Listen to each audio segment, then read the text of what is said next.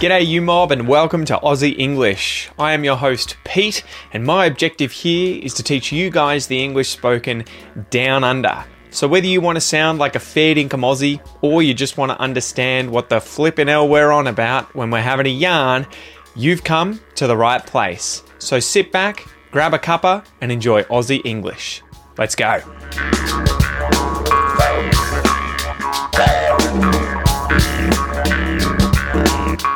G'day, you mob. How's it going? Welcome to this episode of Aussie English, the number one place for anyone and everyone wanting to learn, you guessed it, Australian English. So, guys, it is a bit of a overcast day today, an overcast day. It's really cloudy at the moment. It's a little cold. It's getting colder. We are descending slowly through autumn into winter.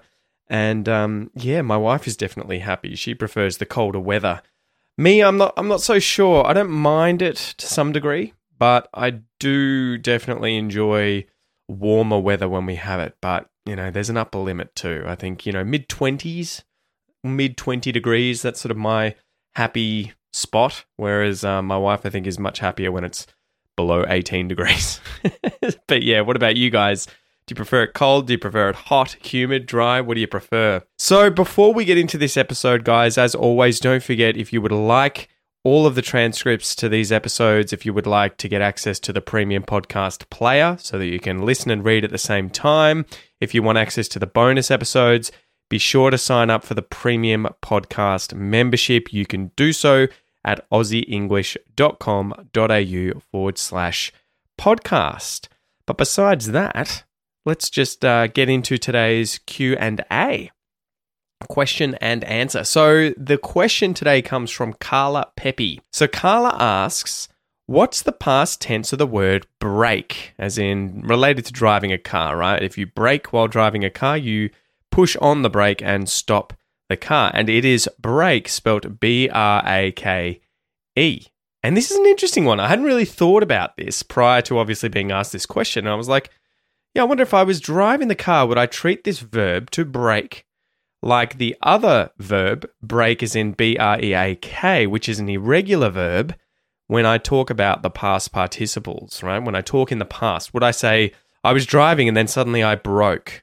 Or should I say braked? Hmm. So, yeah, let's have a look. Okay, so break, B R E A K, is an irregular verb, separate or cause to separate into pieces as a result of a blow, shock, or strain, right? So if you fall over and put your arm down on the ground and you put too much pressure on it and you hear a snap, you may have broken your arm. You broke your arm. You know, if you fall on it, it breaks. Uh, if you pick up a stick and you snap it so that you can fit it into your fire, you break the stick. Oh, I've broken the stick. I broke the stick. So you'll hear there irregular past participles. I broke, I have broken, and in the present tense, I break. But when we talk about a car, right, or a moving vehicle, and we use the word B R A K E, which is pronounced the same way break, break, break, this is to slow down or stop that vehicle using the brake, which is the pedal that causes it to slow down, usually in most vehicles. But the past participle is actually a regular past participle, braked. And yeah, I, it sounds a bit weird. I guess it's one of these verbs that you just don't use too much in the past participle or the past form. And so I wouldn't often say I was driving my car and I braked suddenly. Yeah, I'd probably say I hit the brake or I had to stop suddenly. But yeah, it turns out brake, as in to brake while driving a vehicle of some kind, is a regular verb. And so if you were to talk about it in the past, I have braked, I braked, right? Or even I had braked. So regular past participle there. I braked the car as I was driving down the road. So, anyway, hopefully that helps Carla. And now let's get into the joke, guys. So, give that bird a cheeky punch, give it a slap, give it a pinch, make it scream out, make that kookaburra call, and let's get into the joke.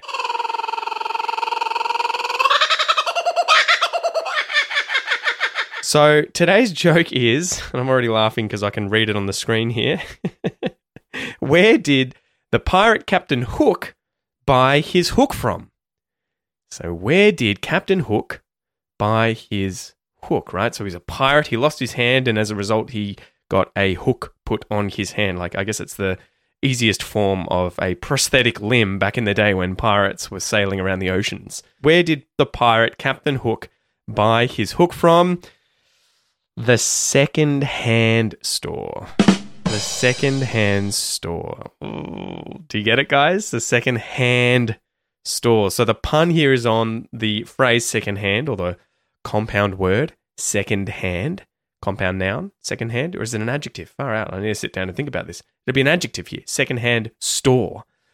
So a second hand store is a shop where you can go and purchase used items, right? They are second hand as opposed to first hand. If they're first hand, it's like that the first person to place those items in their hand, they are brand new when they reach that person's hand. When they get to the second hand, I guess they're no longer new. That's the idea, right? Second hand. So if you go around Australia anywhere here, you're probably going to see loads of second hand stores, especially ones like the Salvos, right? The Salvation Army. They're all over the shop.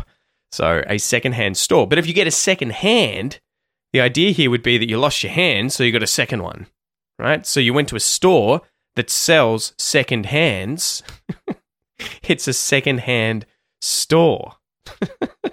so I, it's not that funny. It's not that funny, but I don't know. Dad jokes, man. It's so weird. The older you get as a male, the more the stupider the joke, the funnier it is. All right. So where did the pirate Captain Hook get his hand? Get his get his hook from?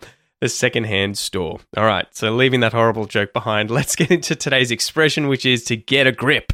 Hopefully, you see how that links to hands and uh, hooks, right? If you get a grip of something, this literally would be to grab onto something, right? But it has a figurative meaning, which we're going to go through shortly. So, to get a grip, let's go through the words in the expression get.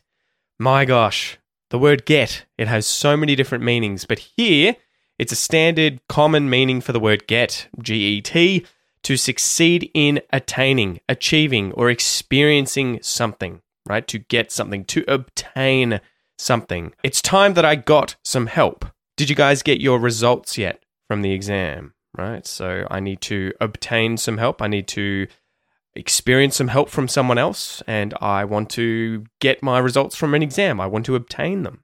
I want to have them, right? To get. A. A is an indefinite article, right? It's a dog, a piece of cake. I'm looking at a window, a bird through the window. It's a non specific single noun, right? A something. And grip, here it's a noun. It can also be a verb, right? You can grip onto something, and that is to grab it in your hand and hold onto it. A grip would be a firm hold, a tight grasp of something. So I currently have a firm grip on the table, right? I've grabbed the table, I have a firm grip of the table. So the meaning of this phrase, literally, get a grip would be to grab onto something, right? So, oh, get a grip of this rope, grab it, grab the rope. But if I use it figuratively, it has two meanings. The primary meaning that I would most of the time, probably 99% of the time, use this phrase for is to keep or recover your self control to get a hold of yourself, to control your emotions, to make an effort to control your behavior, emotions, and act more calmly, right? Get a grip. Get a grip, dude. You know, calm down. Recover your self control. Calm yourself down. Get your emotions back. Get a grip. Get a grip. But the secondary meaning, if you get a grip on something, this would be to understand how to deal with something. So, like if you study I don't know, economics at university, you're probably going to get a good grip on how the economy works, right? You're going to get a good grip of It's like you can hold on to that thing and understand it, get a good grip on that thing. But yeah, primary meaning to keep or recover your self control, your emotions, right? Get a grip, get a grip. So let's go through three examples of how I would use this expression in day to day English. So imagine you're a young kid at high school and there's all these hormones flying around. You know, kids are always gossiping all the time, bitching about so and so dating so and so. You know, people are trying to find themselves, discover who they are, you know, these young kids. So imagine while you're at high school and while you're one of these kids, one of your friends is kind of lagging behind a little bit in terms of maturity, right? So they're always acting like a bit of a kid, like a bit of a child. They get upset easily. They get really jealous all the time. Maybe they're they just do things that is a little a little immature compared to the rest of you, right? So if you think this person needs to learn some control, they need to mature a little bit. They need to grow up. They need to control their emotions a little bit better, get some self control. They need to get a grip. So you might grab them and be like, get a grip, mate. You know, grow up a bit. Get a grip. Stop acting like a kid. Get a grip. Get a grip. Example number two Imagine you're out on a hike with friends, right? You've gone camping. You guys are out hiking in the bush. And for whatever reason, you end up off the trail, off the track, and you get lost. So you start walking around, you know, for ages and ages trying to find this track but you can't find it. So you have to keep everyone calm. But unfortunately, one of your mates that's with you starts having a panic attack, right? They start freaking out, they start crying, yelling, Oh my God, we're all going to die, we're all going to die. And you are like, Mate, get a grip. You need to have a cool head. You need to calm down, get your emotions in check, snap out of it, get a grip. You know, stop freaking out. This isn't going to save us. You know, freaking out, screaming, we're all going to die isn't going to help us. Can you please get a damn grip of yourself? get a grip. And example number three imagine you're in a relationship with someone and it's been, I don't know, it's been a couple of months, maybe a year or so. The other person is wanting to take things a little more seriously. They want to go to the next step. They want you to move in with them. Maybe they're thinking about, you know, making it a little more official. Maybe they even use the marriage word and you're like, oh, God. Um, but you decide that for whatever reason, this relationship is not working, right? It's not working for me. So I think I'm going to have a chat to this person and tell them it's time to break up. So you do, you sit them down and you're like, I've got some bad news. I think it's time we break up. And they lose their temper. They lose their shit. They get upset. They cry. They scream. They shout. They lose control of their emotions. And you might say, mate, well, you probably wouldn't use mate if it's someone you're in a relationship with. You might be like, darling, love, sweetheart, get a grip. You need to get a grip. You need to control your emotions. Speak to me more calmly. Please get a grip. So, hopefully, now you understand the expression to get a grip, guys. This is to keep or recover your self control, to get a hold of yourself, to make an effort to control your emotions, to behave more calmly. Get a grip. So, as usual, guys, let's go through a little pronunciation exercise. This is where I'm going to read out some words and phrases, and your role is to speak out loud, repeat after me, and work on your Australian pronunciation. My God, there is a the orange cat next door has just it's just walked across the fence in front of me carrying a dead rat in its mouth. So that was so random. I think it's always walking across the fence when I record these episodes. anyway, he must be proud of himself. Oh, Pete, get a grip. Okay, so listen and repeat after me.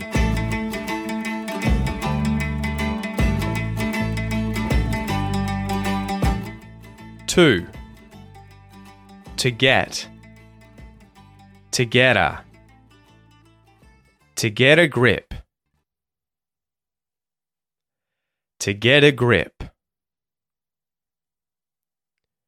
to get a grip, to get a grip, to get a grip, to get a grip.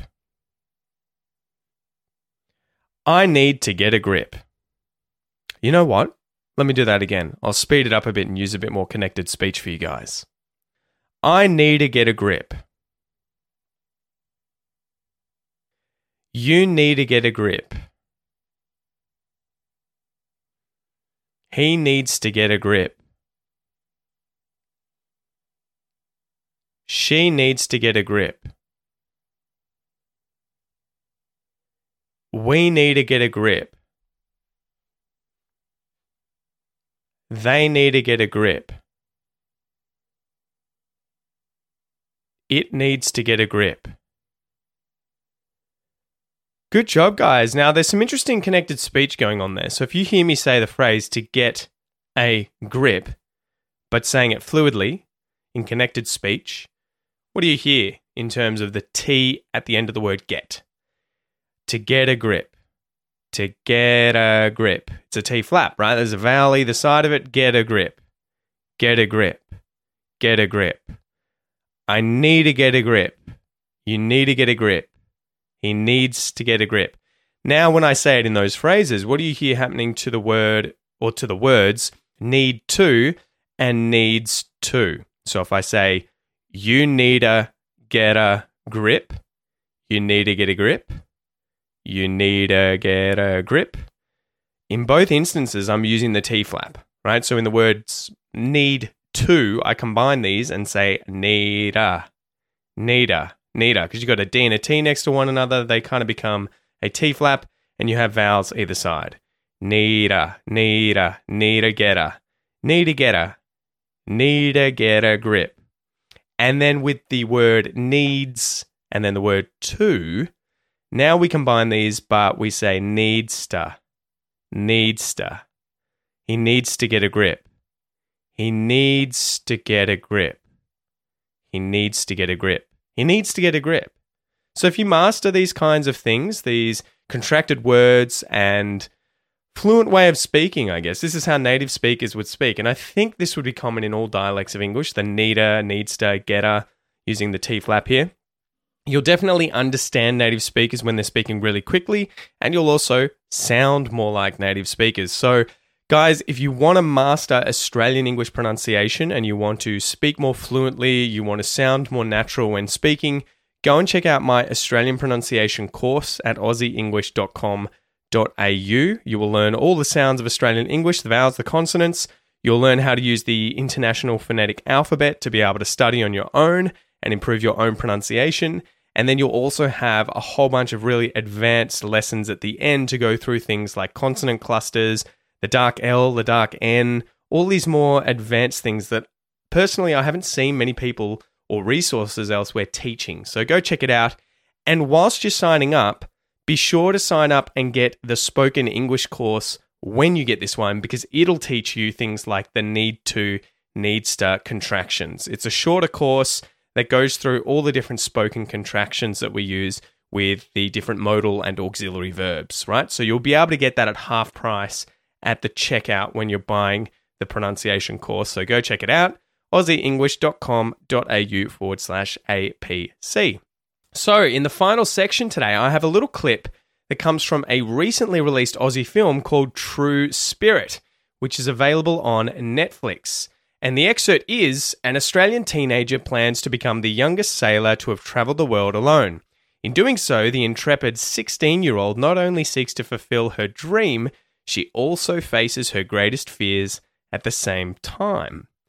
So, today's clip is a bit of a short one, but I might test you as it's a young kid speaking really quickly, okay? So, remember the rules of the game. I'm going to play the clip for you two times, and your goal is to listen and write down what you think you hear being said.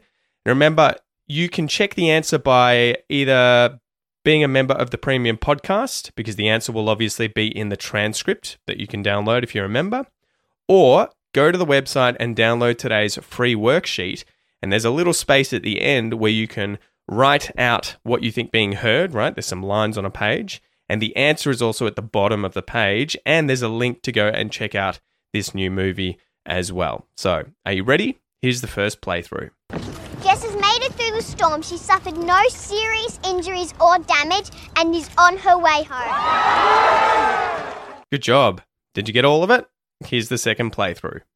Jess has made it through the storm. She suffered no serious injuries or damage and is on her way home.